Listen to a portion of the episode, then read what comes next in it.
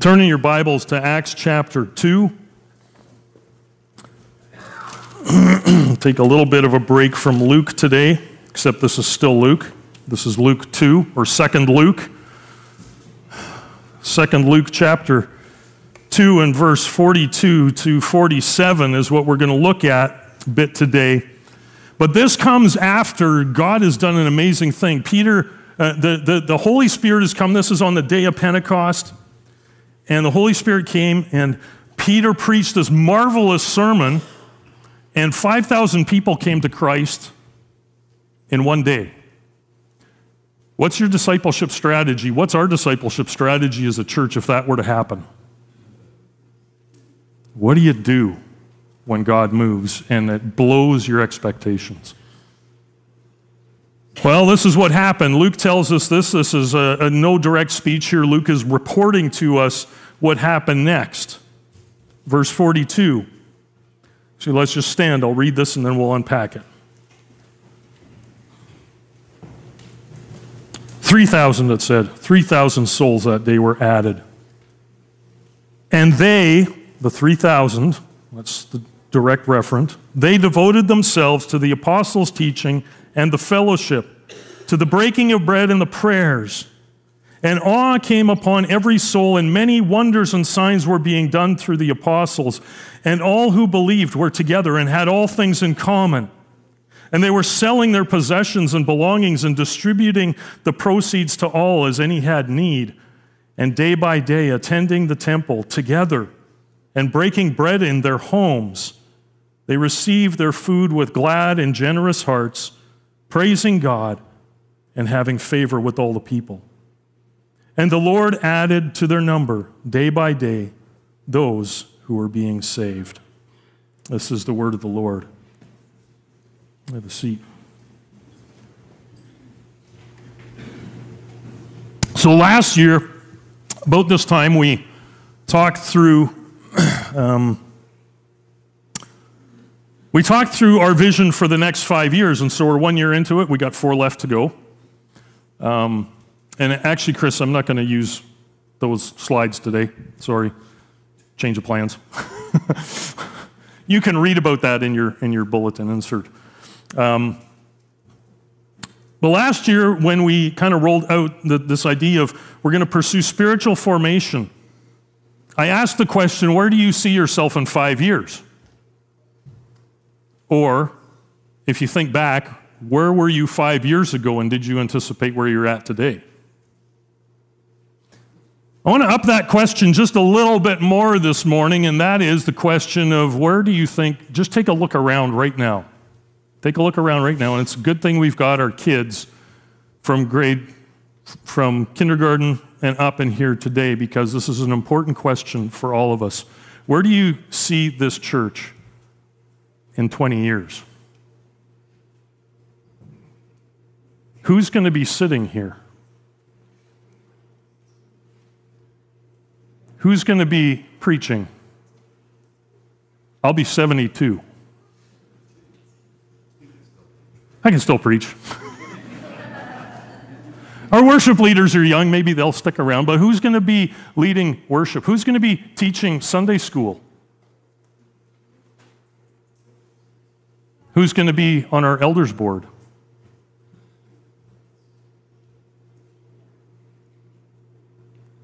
The decisions we make today determine the direction for the church of tomorrow. The investments we make today determine the church of tomorrow. Imagine this room in 20 years. The church for today, for the church tomorrow. And, and, and, if you even just kind of think about this for a moment, it will be the kids today that are leading the church. Does that fill you with hope or concern? In the middle. So, how can we make that 100% hope? Spiritual formation, our vision over this next five years, and now it's down to four years. Spiritual formation that results in God centered living, heart level faith, relational authenticity with God and others. And one of the things we said in that is we envision a community that reflects the priorities of Acts 2:42, dedicated to God's word, prayer, and one another in sacrificial fellowship where the truth of the gospel transforms our hearts and minds so that our lives become continual sacrifices of praise that do not conform to the pattern of this world, but are transformed by the renewing of our minds so we may know and test and approve what God's will is, his good, holy, and perfect will. Romans 12. And to embody this, to see it happen, is a community effort that will require sacrificial fellowship, like we see in the rest of Acts 2 43 to 47. Now, it's not likely that we need to sell our possessions and our property for the good of the church, but maybe there are some that will need to do that, that God will call you to do that. It may not be called to sell our stuff for a common financial pot but a surrendering of our comfort and our priorities and our traditions for the mission of God today, so that people can be reached with the gospel no matter what it costs us. It means living lives that are increasingly becoming focused our time, our money, our education, our experience, our gifting on the mission of God for His people to make disciples because the church of tomorrow grows out of the church of today. And so there are three key actions that I believe we need to be taking in this next season of our life together. First, we need leaders. Elders, not just willing to serve, but who are actively maturing in their faith and mentoring and discipling others. Now, for a number of years, our, our elder nomination process is fairly simple starts in January. We hand out a thing to you that says, here's a qualification for elders. Who do you think fits these qualifications? You send us a list of names. The elders board gets together. We tabulate the results. We think through the names that are on that list. Who's a member, who's not a member, because that's first determiner. Who do we feel fits and is ready for this role? We pray through that. And then we approach men on that question and ask them if they're willing to let their name stand and they have about a week to get back to us. And then we present it to you, and you have a week to get back to us, and that's the end of it. Discerning spiritual growth and maturity takes more time than two weeks. And we've had a number of guys over the years that you have come to us and said, Hey, we think these guys would be great elders. And they're like, Yeah, I don't think I'm ready. I would like to be mentored or discipled into that. And we've gone, yeah. And then COVID happened. Uh, Gary and I were working on something, and then everything kind of blew up. But now we have some plans in place. And therefore, we're going to adjust our elder nominating process. We're not going to assume spiritual growth and maturity can be discerned in a few weeks. We need to ask harder questions.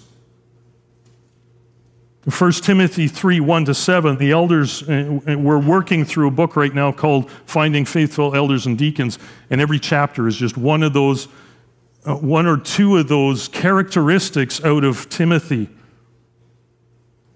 You need a reminder here are the characteristics.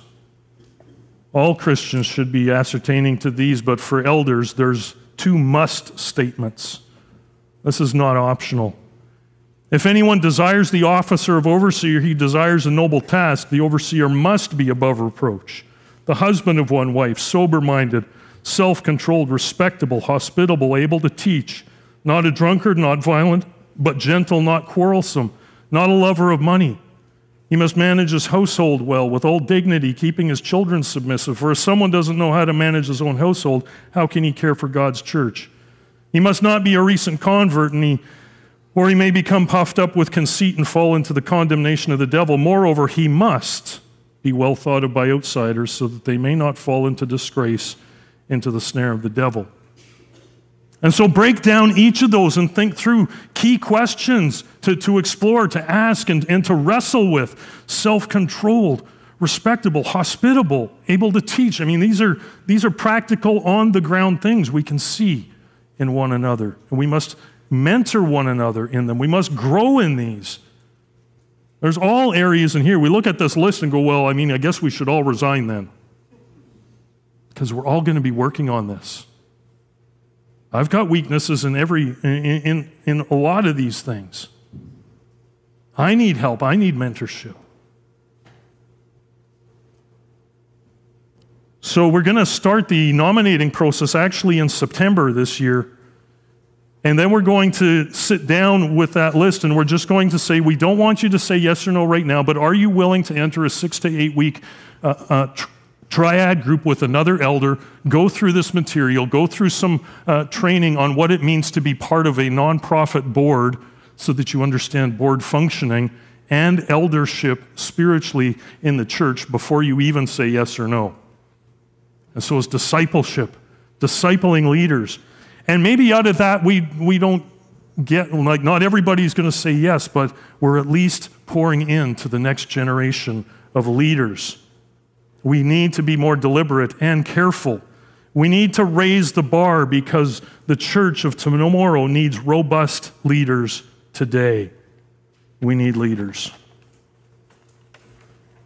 Secondly, we need to be a people who are honest and authentic and real with one another. And that's not always safe. And that's why I asked Auntie Elner to share with you this morning part of her journey. There's a lot more to it. But some of you are carrying deep wounds that you desperately try to keep hidden, and you're terrified of the judgment of others. And so you've hidden in shame and guilt and fear, and it's controlling and destroying your life and relationships and keeping you from the joy of the Lord. Some of you have lived in denial for so long you can't imagine life any other way. And that's why I'm committed to running Freedom Session as a cornerstone of our discipleship pathway. All of us have been wounded by the ravages of sin to some degree.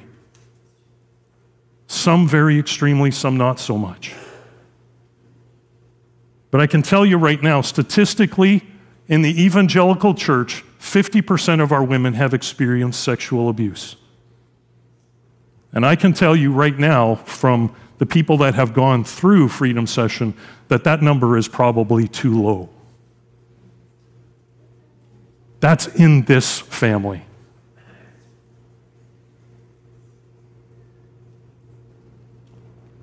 And men are controlled by anger and outrage more than by gentleness. What's an elder supposed to be? not violent, but gentle, not quarrelsome. And men need healing too. In fact, men, you need to be there more than anybody else.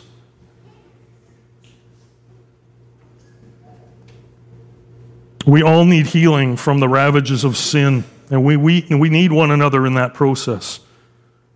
We need to be able to normalize admitting being broken and struggling and we need to stop hiding from one another because that's the first thing that sin does to us. Adam and Eve, the first thing that happened is they hid from God and one another. It breaks relationships. 1 John 1 6 to 7. Basically, the whole thought is if, if you say you have no sin, you deceive yourself and the truth is not in you. If you walk in the light as he is in the light, then his blood frees us and, and, and, and cleanses us from all sin, and we have fellowship with one another. See that? See, see, Jesus didn't come and die just so you can go to heaven when you die. He came and died so that the ravages of sin could be healed, so your relationships here and now can be healed. Fellowship with one another, too, right now. That's part of the gospel. It's central. That's Acts 2:42. Devoted themselves to the apostles' teaching, to the breaking of bread, eating together, to, to fellowship, and to prayer. Notice how the two middle ones have to do with these relationships. And we need healing in those. We need to bravely bring all of our lives into the light of Jesus' grace confessing our sin and our brokenness to one another so that we can be healed. James chapter 5 that Elner read for us. Reconciled to God, reconciled to others, so then we can live out our calling as agents of reconciliation, 2 Corinthians 5 18 to 20. But this takes courage and it takes guts to face your pain, to feel it, to share it, and to trust God and others on a healing journey. We need to be people who are honest and authentic and real with one another because the younger generation can smell a rat. They can smell when we're not being true to the gospel, when we're living a double life. When we're going to church, but we live the rest of our week as if God didn't matter.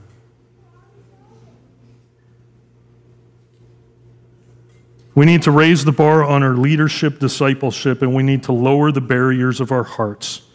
We need leadership discipleship and emotionally healthy discipleship. Third, this comes out of uh, work that uh, a group of us did as we worked through a book called Faith for Exiles.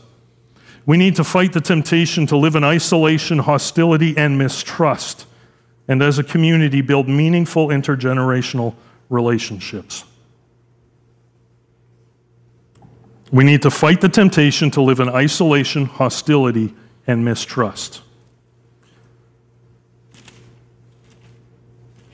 Think about what the last four years have done to the community. How do we live now? Isolation, hostility, and mistrust. That's like the culture you're living in right now is just seeped with that, and it affects the church. Because you live in isolation, you're hostile to those who have a different view on things than you do politically and you just don't trust leaders anymore. That's like all of us. and we need to fight that cultural pull to be that because it's not helping anybody. We need as a community to build meaningful intergenerational relationships. Ephesians chapter 4 Therefore, I, therefore, a prisoner of the Lord, urge you to walk in a manner worthy of the calling to which you were called, with all humility and gentleness, with patience, bearing with one another in love. I think the very first sermon I preached here, actually the second one, during my candidating, I came to this passage. And I told you in that message that bearing with one another, really literally, a better translation is just put up with one another. You got to put up with the differences in the room. Because they're really not as important as you think. Now, quite honestly, God isn't going to be scanning QR codes at the pearly gates. Vaccination status doesn't matter with Him.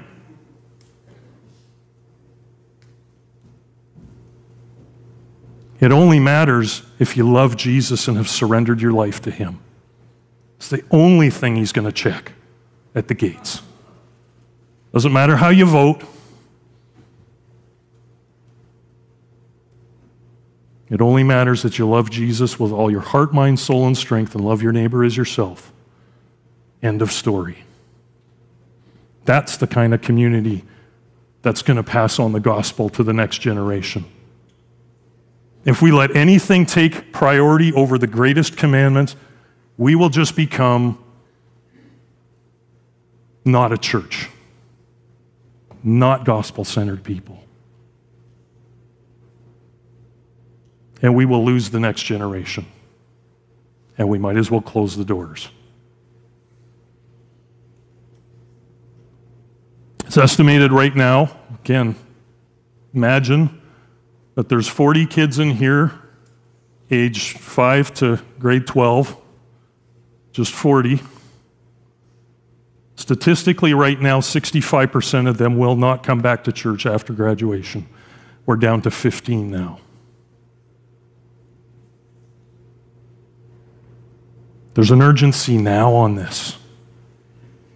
That the church of tomorrow depends on what we do today. So we need to fight the temptation to live in isolation, hostility, and mistrust.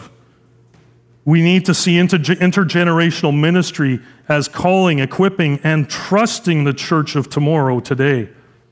In order to combat the come and get consumer church that North American church models have built over the past two generations, and we need to shift our thinking to come and belong and serve. See, our kids are capable. Our kids are capable of so much more. And the opportunity to serve and establish with established leaders is going to help them grow more than if we just feed them information.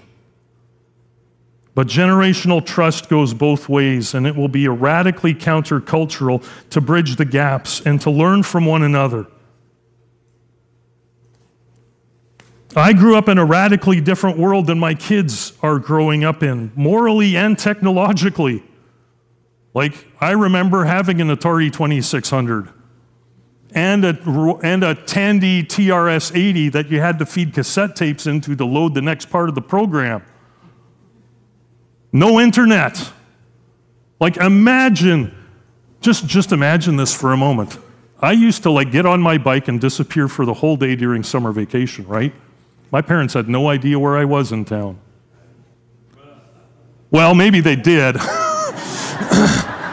was a smaller town than Grand Forks. But my friends and I, we'd be like out in the bush. No phone, no GPS, no way to get a hold of us. If, I mean, we were out in the bush like setting up huge trees, and then we'd find like, we found some wire in the bush once, and we'd tie it to another stick. And so we'd like lift up this big tree and we'd make, you know, trip lines. And so our friends would be, we'd be playing tag in the bush, and you'd hit this trip line, and this tree would come crashing down. I mean, Somebody got, if one of us got hurt, we had nothing, no communication tools. You know, I used to go skiing all day with no GPS no way to contact if I fell into a snow well around a tree because I was off the trails.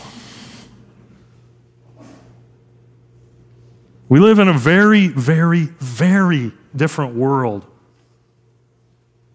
today. Now, every generation has its issues and, and that it creates and develops. The next generation will do the same thing. But let's just remember something for a moment. If you're really grumpy about the next generation, remember who raised them.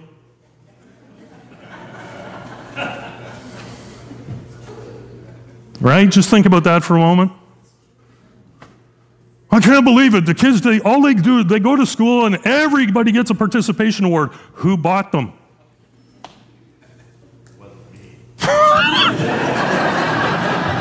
of course.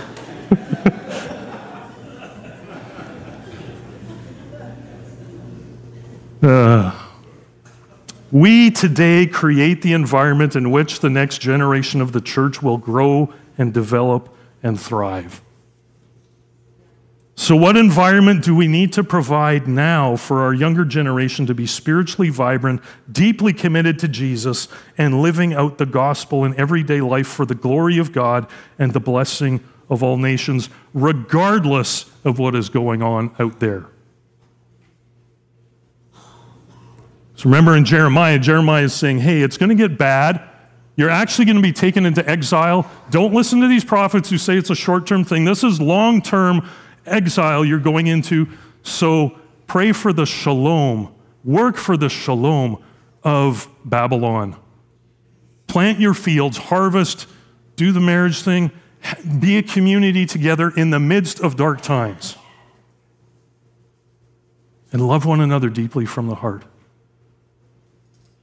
Been listening to a series of messages by Tim Keller on the book of Habakkuk. I'd encourage you to go, uh, Gospel in Life podcast.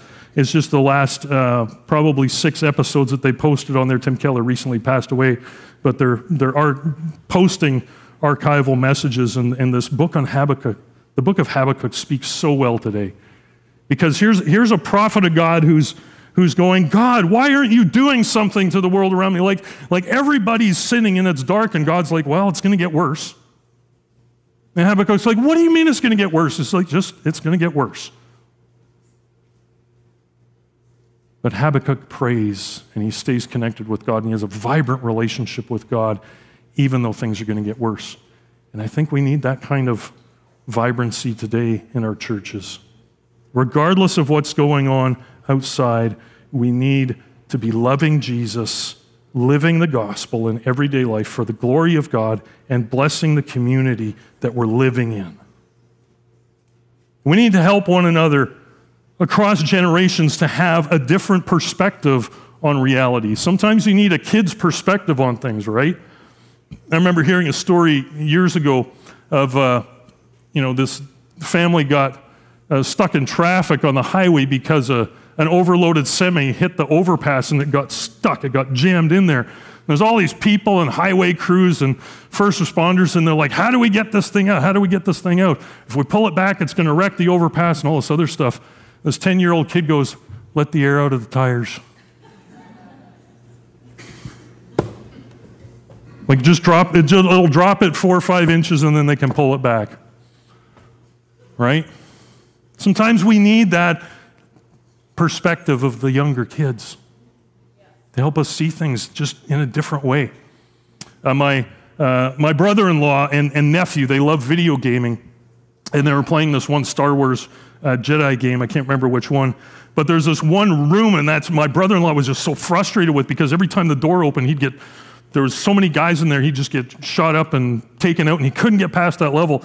My nephew, who was, I think, maybe 10 or 11 at the time, he's looking at this going, oh, well, I'm just going to force lift all the guys in the room from beyond the door to the ceiling, let them drop, and then they're all dead. And then he walked through the door, and my brother in law's like, What is that? It's not how the game's supposed to work, but he, he just had a different view on things. And sometimes we just need that different view of somebody that's, you know, down here. Because the world looks a whole lot different from this level. Sometimes you need that perspective. And we need to trust our kids a little bit more.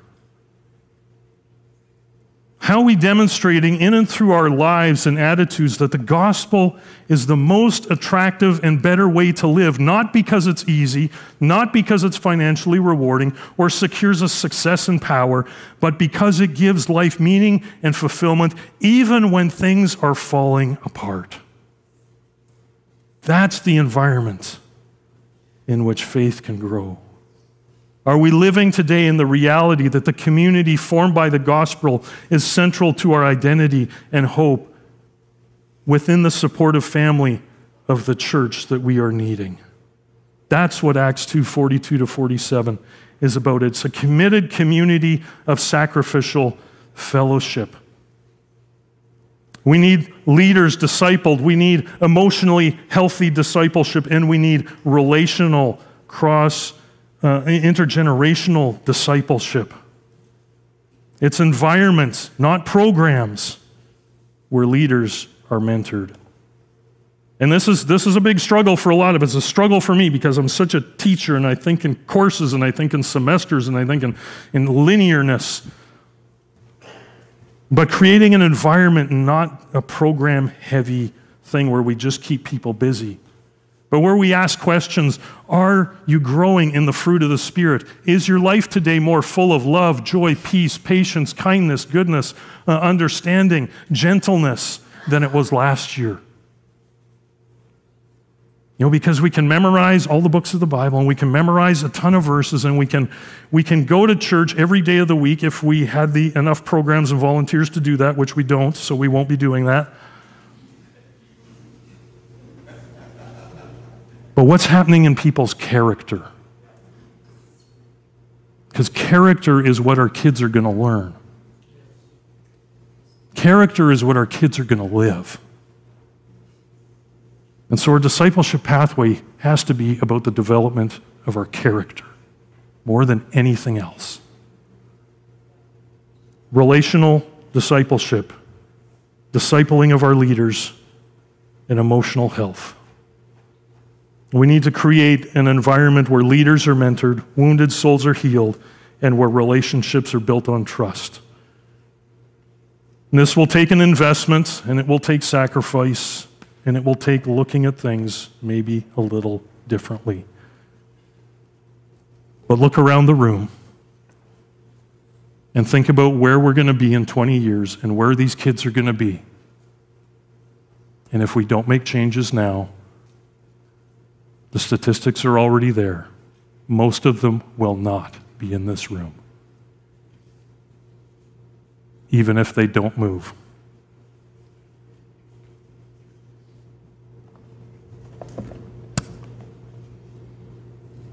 First Peter chapter 4, 8 to 11. See verse 7. The end of all things is at hand. Therefore, be self controlled and sober minded for the sake of your prayers. Above all, keep loving one another earnestly, since love covers a multitude of sins. Show hospitality to one another without grumbling. As each has received a gift, use it to serve one another as good stewards of God's varied grace. Whoever speaks is one who speaks oracles of God. Whoever serves is one who serves by the strength that God supplies. In order that, in everything, God may be glorified through Jesus Christ. To him belong glory and dominion forever and ever. Amen. Lord, as we think about the church of tomorrow, we need to be the church today that will grow into that. Lord, help us to, if we need to, and where we need to, sell off the things that we're hanging on to so that the environment can be created where you will cause growth to astound us, that daily you will add to the number those who are being saved because we have simply opened our lives to you and we've said, Nothing belongs to me. Everything I am and all that I own is in service of the kingdom of God. So let us lay aside every weight and the sin that so easily entangles and run with perseverance the race marked out for us. Help us to be a people that looks for your hand in everything we do in life. Lord, we can no longer trust in our church programs to produce resilient disciples. We need an environment and a family, our home family and our church family and our connections, where resilient disciples are making resilient disciples. That who we are at home and who we are at work and who we are at church is one and the same person. Who we are when nobody else is around when we're by ourselves on the internet, looking at our phones, reading our Bibles, whatever we're doing, we're people who evidence your grace, who absolutely are in love with who Jesus Christ is. And that we're walking in a vibrant relationship with you. We're not weighed down by the tradition of our religion. Lord, help us to count all things loss for the sake of knowing Christ. Help us to love one another deeply from the heart so that we may show our kids and our grandkids that the gospel is the best news in the world and nothing will ever take its place. In Jesus' name, amen.